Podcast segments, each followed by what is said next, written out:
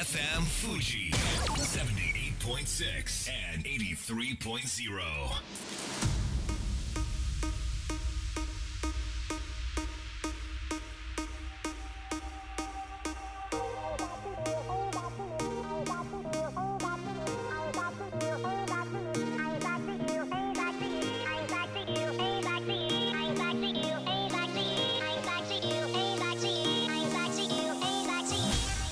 月曜夜のひとときいかがお過ごしでしょうか？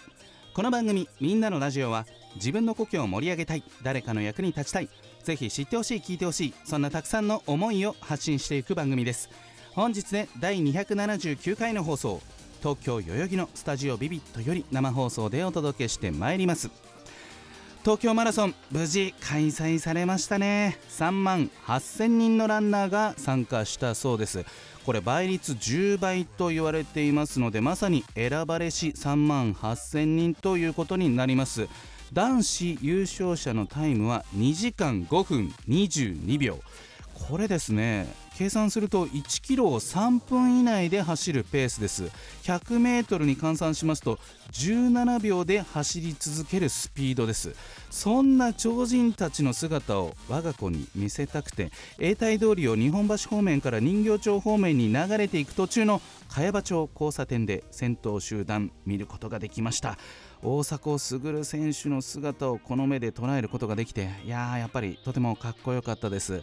2007年から2016年までは有明の東京ビッグサイトがゴールでした。あ確かになんか晴海なんか豊洲有明とかあっちの方に行ってたよなって記憶してるんですけれども現在は東京駅前の行幸通りがゴールとなっています。沿道にはオフィシャルでパフォーマンスをする方たくさんいらっしゃって太鼓を叩くグループとかまあ、あとなんかあまりマラソンと合ってないないかななんて思っちゃったんですけどクリスマスソングのようなゴスペルを歌う方々とかねいらっしゃってあとはね外国人ランナーめちゃめちゃ多かったです。あーコロナ本格的に収束したんだなと、えー思いました。ちなみに今日の東京都の新規感染者数は335人です。昨年の今日3月6日の新規感染者数は9289人でした。こんばんは DJ 西川俊也です。さあ番組の進行はもうお一方。どうも22万人から選ばれたベストカラーゲニスト有野育です。よろしくお願い申し上げます。よろしくお願い申し上げます。あの私先週、い。あのマイクロソフトのお仕事で東京ビッグサイトにいたんですけれど、うんうんうん。そこでなんと、はい。あの東京マラソン受付こちらって書いてあってそうそうそうそう。嘘今行ったら出れんの？と思って行ったんですよ、はいはいはいはい。出たいと思って、でもそしたらうん。もう受付は去年、あ抽選は去年でそれに受かった人の受付だったんですよね。まあ何せ3万8000人がね、はい、あの東京都庁で走る前に受付ってなるともはいう大混乱になっちゃうので、あーそのゼッケンとかそういうのの受け渡しは別日ビッグサイトでやりましょうっていうことになってるんですよね。でももう私受付見てあのうん出れると思ったんでいろいろ調べたら あの参加費が2万円以上だったんですよ。そうだっけ？そうなんですよ。なんか今年から上がったらしくへて。ーでうわー2万円以上かっていう葛藤もあったんですけど、うんあのできませんでした。あのねその葛藤の前にはい。抽選なかなか受かんないから、いやそうなんですね。そうそうそう。あとへー6時間40分以内で走れる人。へってえ。いう42.195キロをね、はいはいはい。6時間40分以内に走れる人、まあ、ほうほう。もちろんそれ自己申告だから、はいはい。そうじゃなくてもいいんだけど。あのそのペースより外にいる人はこう足切りされちゃうっていうかね、あ本当の最後まで待ってたらね翌日になっちゃうかもしれないしっていうことでどんどんどどんどん、まあ、ある一定のところであのここから走れませんみたいな感じになってくるはずですけれども。まあでもなんか来年は走ってみたいなって思ったし、うんうん去年もね東京マラソン見たんだけど、はいあの沿道に立ち止まらないでくださいみたいな感じでなかなかねかちゃんと観戦させてもらえなかったんですよね。へなんで今年は本当にみんなで声を出して応援できてんうん楽しかったです。それでは本日もみんなのラジオ元気よくスタートです。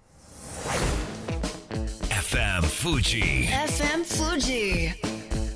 78.6 and 83.0.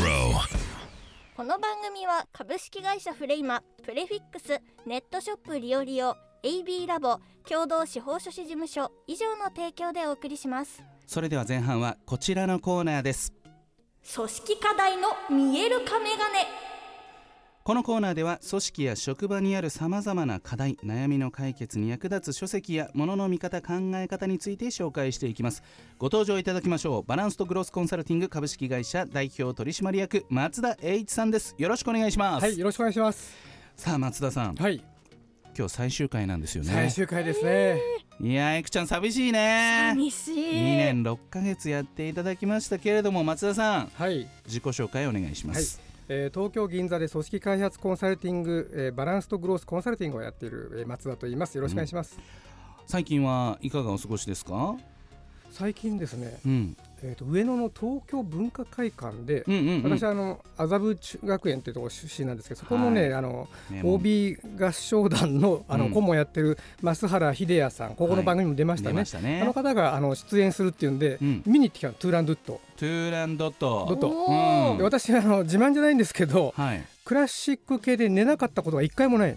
あ寝ちゃうんですね大爆睡。あのもううん。交響曲だろうがオペラとか完璧に寝ちゃうんですよ。心地いいからね。心地いいからもう目つぶっって浸ってたら、はい。スッてもううん。深い眠りに入っちゃうのね。今回は。それが全く寝なかったんですよ。あれ、なぜなんですかまあ、ね一つはね、あの、うん。テーマが誰も寝てはならぬという有名な歌を歌うんです。で、でもそれは冗談で、多分この番組はきっかけで始めたその声楽とか合唱をやってると、う興味があるんでしょうね。いやこれマイク本当ないんですか？みたいな形でもう驚愕のあのびっくりしながらそう聞いててあとはやっぱり演出が昔とだいぶ違うのかチームラボさんが入ってもう光がなんかすごくて。なんかチームラボとオペラのええ。コラボなんですよね。それがすなんかもごいうめちゃくちゃ現代的で、うん。もう見た目だけでなんかモダンアートなところにクラシックがあってオペラのそのすごい声があってなんじゃこりゃっていう、めちゃくちゃ新しかったです。あーうん。じゃあ寝ないでね。寝ないで。最後まで見れて。はい、でもチームラボって聞くだけでなんか期待感がねうん。なんか上がっちゃう。それもすごい彼らのブランド力だななんて感じがしますけれども。はい、さあ最終回の今回はどんなお話ししましょうか？さっきのね話にちょっと近いんですけど私が、あのトゥーランドと寝なかったじゃないですか。はい。それはね声楽をちょっと始めて、うん。興味を持ってからっていうのもかなり大きいんですよ。はい。うんうんうんうん。で私がこの2年半伝えてきた組織課題の見える化とかリーダーシップのどうその捉えにくいものを見るかっていうところにうん。えいろいろ興味を持ってもらうと会社の中でのいろんな人間関係自分の人生のキャリア、えー考える時とかに少しこう好奇心を持ってうん。よりよく関われてより新しいものを創造するために他者と、ね、響き合うきっかけになるといいなと思いながらやってたんですね。うんうんうん。であのちょうどたま幸い我々本も出しまして、はい。えーリーダーシップに関してはあの成長する組織とリーダーの作り方という黒い本ですね、うん。これあの中央経済社から出しました。はい。でもう一個はプロセスワークっていうあの個人と集団の両方を扱う心理学があるんですけど、うん。それはあの先昨年年末に英字出版から対立の炎にとどまるというそうですえね本を出しましてこれうん。非常に反響が多くてですね、うん。いろんなところで勉強会呼ばれたりいろいろしてるんですけど、はい。まあ、この辺あの置き土産としてはい。これからの人生集団の力学葛藤いろんなものを楽しく見ながら成長する、えーものを置き置きあのちゃんとお渡ししたこのように残しましたので、うん。一回この番組は卒業しようかなみたいな。なるほどね、はい。そういう自分の中でのけじめというか、まあでも松田さんといえばこの対立をはい。こうなかったことにせず、はい。しっかりと表に出して、うんうん。こうぶつかり合う、はい。対立の炎を作る、ええ。そこから超えていくみたいなことがありましたけどもはいまさにさっきあの感染者数言いましたけれども、えいよいよこう正常化してきてね世の中が、はい。こう組織も結構ですね、はい。私の周りでもこうもうリモートじゃなくて、うん。出社しようよみたいな、はいはい。まあ、GAFA でも、まあ、ええ。ツイッターにせよ、はい。そのアマゾンにせよそろそろ会社出てこいみたいな、うんうんうん。そういう動きになってきてますよね、マイクロソフトなんかどうですか？なんか。そうあ人によるみたいですね、あー結構そうやってまた人と人が会って仕事をしていくっていうところが始まっていくと思うんですけれども、まさにこれから新入社員だったり、新天地で働く人だったりそういった方たちがいますが、なんか新しいところにうん。行く上でなんか意識しなきゃいけないことってどんなことだと思いますか？これねあの若い人な特にそうなのかもしれませんけどなんかこう知識を得ようと思っていろいろこうあちこち行きますよね。うん。でそれってねそこにやっぱり自分の中に知識がなくて他の他者にあるからうん。なんか自分があの負けてるので負けないためにこういろんなものを身につけるみたいな感覚あ理論武装。なりやすいなりやすいんですよ。インプットうん。それが上司部下でもなりやすいんですけどはいそうするとねなんか自分よりも劣ってる人え私ですらこのぐらい知ってるのにあなたそれも知らないの？ってね急に今度上から目線なんですよ。なるほどなるほど。その劣ってるっていうコンプレックスは他者を見下すことにものものすごいつながります。で知識量は当然違うのは当たり前。うん。ななんだから私はそのあの知識がないけど情熱があるのと自分には多分その他他者にはない感覚とか何かその何かがあるはずだと、まあ、もちろん時間軸かもしれませんね。おじさんと違って長く若い人ありますので。なん。かねその自分の軸をちょっと自信を持って、えー持ってあのなんか自分よりも専門家とか社長とかね、うん。すごい有名人とかであってもなんか母みたいにならないことが大事ですね。なるほど。逆に自分より知識がなかったりはい経験が浅かったりしても見下すことなくなく。えしっかりと一人の人間としてお付き合いしていくと、はい、あの母になるとそれだけ見下す俺に母ってなるっていうやつになってきます。なるほどね。でそのようなためにですねあのいろいろ3つのね時間軸をちゃんと考えた方がいいんですね。うんうん。でわりかしこう母ってなりやすかったりあのお前なんだみたいなこと起こりやすかったりする人ってリアクティブなあの我々の言葉ではリアクティブなこうサイクルにいるんですけどうん。は3ヶ月とかで1ヶ月とか割と短い短期間の中でい動いてる人はこの問題どうにかしなきゃいけない。えなんかこれは問題出てきたまずい。えこれ怒られそうとかってね。すぐにすぐにこうなんか、ま、あのネガティブな反応になりやすい。うん。で3年から5年の時間軸で生きてる人はこれなんか起きたけどこれきっとここにもともと狙っていたここにこうつながるはずだみたいなことで自分の目的に向かってネガティブなことをうまくね活用していける軸になります。うん。でもう一個のさらにね禅のマスターみたいなのがインテグラル。今のはリアクティブクリエイティブ最後うん。インテグラルは2 3 0年スパンの物事で考えてる人たち、うん。そうすると今回これ終わっちゃったけど30年って単位で見たらかえってあそこで終わってよかったんじゃないかっていうふうにねちょっと自分の軸もあるし他者の軸もあるけど一回手放して天に委ねようみたいな感覚がクリエイティブなマインドセット。面白い。あのインテグラルなマインドうセット、はい。こういう話がねあのいつも面白かったんですけれどもはい。さあセミナーがはい。ありますか？はい、ありますね。えー、と組織開発コンサルタント養成講座今私が使った人が使っているプロセスワークをあのビジネスにすあの本格的に転用する、えーセミナーですけど、うん。えー無料の説明会がまだ3月4月とあのあります。5月開催なんですけどね、はい。えー、とバランスとグロースコンサルティングのホームページぜひご覧ください。はい。わかりました、えーぜひねホームページなどチェックしていただければと思います。というわけでここまでは松田栄一さんでした。2年6ヶ月。ね、6ヶ月。本当にありがとうございました。たありがとうございました。それでは一曲お届けしましょう。大橋トリオで生きるもの。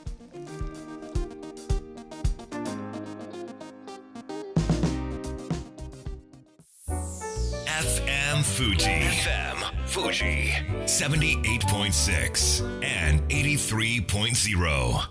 さあみんなのラジオ改めまして私西川俊也と有野育でお届けしております後半はこちらのコーナーですトーンプレゼンツミュージックシアターこのコーナーでは楽器賞や音楽教室を手掛ける東音楽器足立センターが魅力あふれる演奏家を紹介していきます。ご登場いただきましょう。声楽家市川光平さんです。よろしくお願いします、よろしくお願いします。えーではいくちゃん早速はい市川さんのプロフィール紹介お願いします。はい静岡県藤枝市出身東京芸術大学卒業、うん同大学院オペラ科修了その後1年イタリア・ミラノに留学オペラでは2機会においてアルチーナ・オロンテでデビュー後宮本亞門演出魔敵ではタミーノ。二世劇場え主催コジファントゥッテではフェランドを演じ高評価を得ました。在住先の松戸市にて地産地消をモットーに市民オペラ団体松戸オペラを立ち上げるなど地域密着型オペラの普及にも力を入れています。混声合唱団コーロココ指導者及び指揮者。歌詞スタジオミュージックサロンココオーナー。そしてミュージックスクールココ代表及び講師も務めています。はい。ということでね、はい。もうすごいキャリアですよすごい。これは。大活躍。全然活躍したいですいねやいやいや市川さん魔敵といえばこのモーツァルトが残した最後のオペラとして有名ですけれども、はい。タミーノって主役ですよね。あそうですね、うん主役ですね。えこれが宮本亞門さんの演出だとこうどんな世界観になるんですか？そうなんですね。あのタミーノって、まあ、本来だとそのの設定だと王子なんですよ、エジプトが舞台でね。はい。はい。で、まあ、でも、えっと、アモンさんの演出だと、えっとまあ、いい家族のえ父親でそはい。のリストラされちゃったところから始まっているえ舞台日本で現代ってことですか？そうですね、えー。はい、はい。そんなことできるんだ、それでゲームの世界に、うん。あの迷い込んじゃって、うん。試練をクリアしてはあ。で一人前の父親というか男になはい面白い。現代版魔敵って感じなんですね。そうですね。そして先ほどあの前半のコーナーで松田さんがねあのトゥーランドット見に行ったっておっしゃってましたけども、はい。そのトゥーランドットチームラボとコラボのはい。東京文化会館、はい。ご出演されてたんですよね、そうなんですよ。僕は大臣のポンっていうポン大臣っていう役で出て。びっくりしました。ももうお客さんがね、はい。寝ないで最後までうん。見れたという、ね。ええご自身もその光の演出っていうかチームラボコラボっていうのは初めてなわけですよね。そうですね。やってる側としてはどうだったんですか？やってる側としてはあんまりうん、感じなかったんですけど。あそうかもう役に集中してて、はい。うん。でもあの別組のはい。本番を一回見に行ったんですけど、あお客さんとして、うん。うんもうすごい楽しかっあたですね。ーなるほどね。た、はいオペラの魅力、まあ、今もおっしゃっていただきましたけどもどんなところだと思いますか、まあでも本当今のそのチームラボとのコラボとかもそうなんですけども、はい。あのまあ、演じるのは今も昔もまあ生身の人間での声とでまあ音楽とか台本もまあ当時のままなんですけど、うん。まあそのそういうふうに演出が進化していっはい。てそのなんか温故知新がうん。こう混在する舞台っていうのが、あ。ーはい、魅力かなと思いますなるほどさあそんなですね、はい。大活躍の市川浩平さんに用意したのはこのスタジオのマイク1本なんですけれどもはい。生歌を歌っていただけるということで どんな歌を披露していただけるんでしょうか？じゃあそのえっ、とアモンさんの「魔敵」の中からタミーノのはい。歌のちょっと一節。はい。ちょっとじゃあ。わかりました。それではよろしくお願いします Dies Bildnis ist bezaubernd schön, wie noch kein Auge je gesehen. Ich fühl es, ich fühl es, wie dies Götterbild.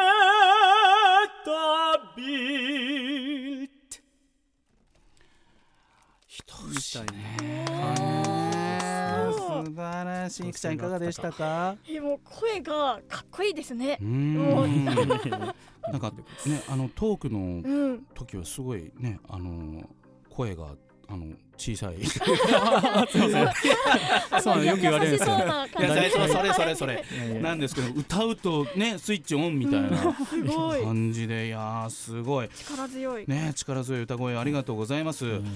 えーそんな市川さんあの地域にオペラ団体を誕生させたんですよね。あそうですね。はい、うんあの松戸オペラっていうものを。えこれ本当にあの千葉県松戸市ではい。あのコーロコーロココっていう混声合唱団はい。があの誕生してご指導されてるっていう。そうですね。でその合唱団でそのオペラをやりたいっていうので、うん。はい。えっと作ったんですけども。えこうやってあの人集まります？え集めたいですね。うん。まあだいぶ集まってきてるのかなっていうね。もう本当現在進行形で、はい。もっと来ていいよって感じなんですね、はい。これどんなところを目指してるんですか？まあ、でもえっとやっぱその音楽っていろんな、まあ、可能性あると思うんですけど心癒されたりとか、うんでももうちょっとその、えっと現実的な経済効果とかをに着目して、はい。えっとまあね、みんな来るとあの電車とかタクシーとか使ったりしてでそこの交通費とか、まあ、あと、ねあのその前後に食事とか飲んだりとかうん。して、宿泊したりね、はいとか。いろいろ発生しますよね。はい、で地元の人たちがもう地元で手作りのそういうオペラを作って、まあ、心も懐もほっこり、はい、いいですね。そこまで考えてるオペラ歌手ですよ。うんいやいやすごいな。そんな市川さんに会いたいと思ったら、なんと本番がありますね。はいいいぜひ告知をお願いいたします。ですか？はい。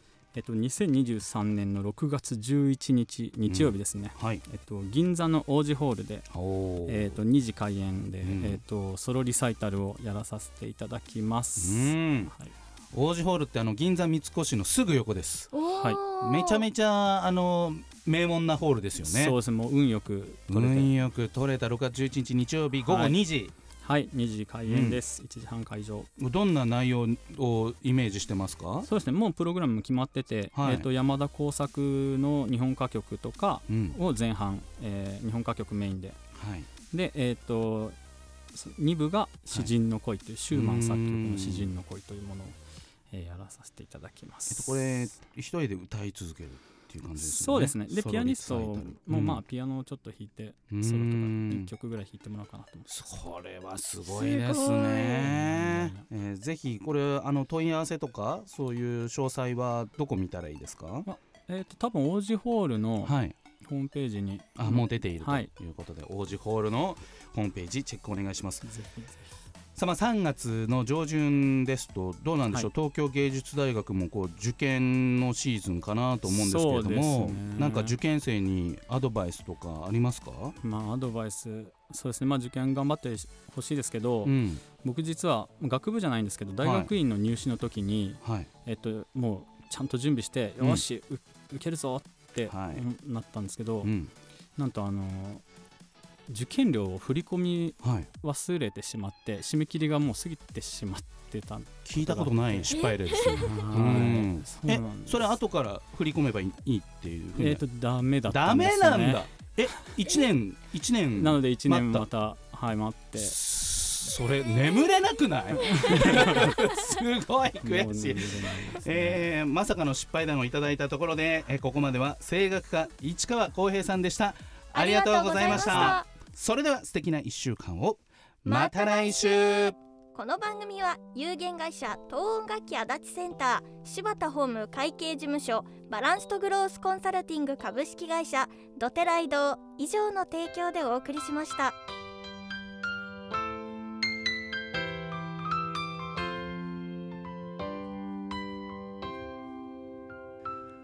最後だと分かったでも言いたかった。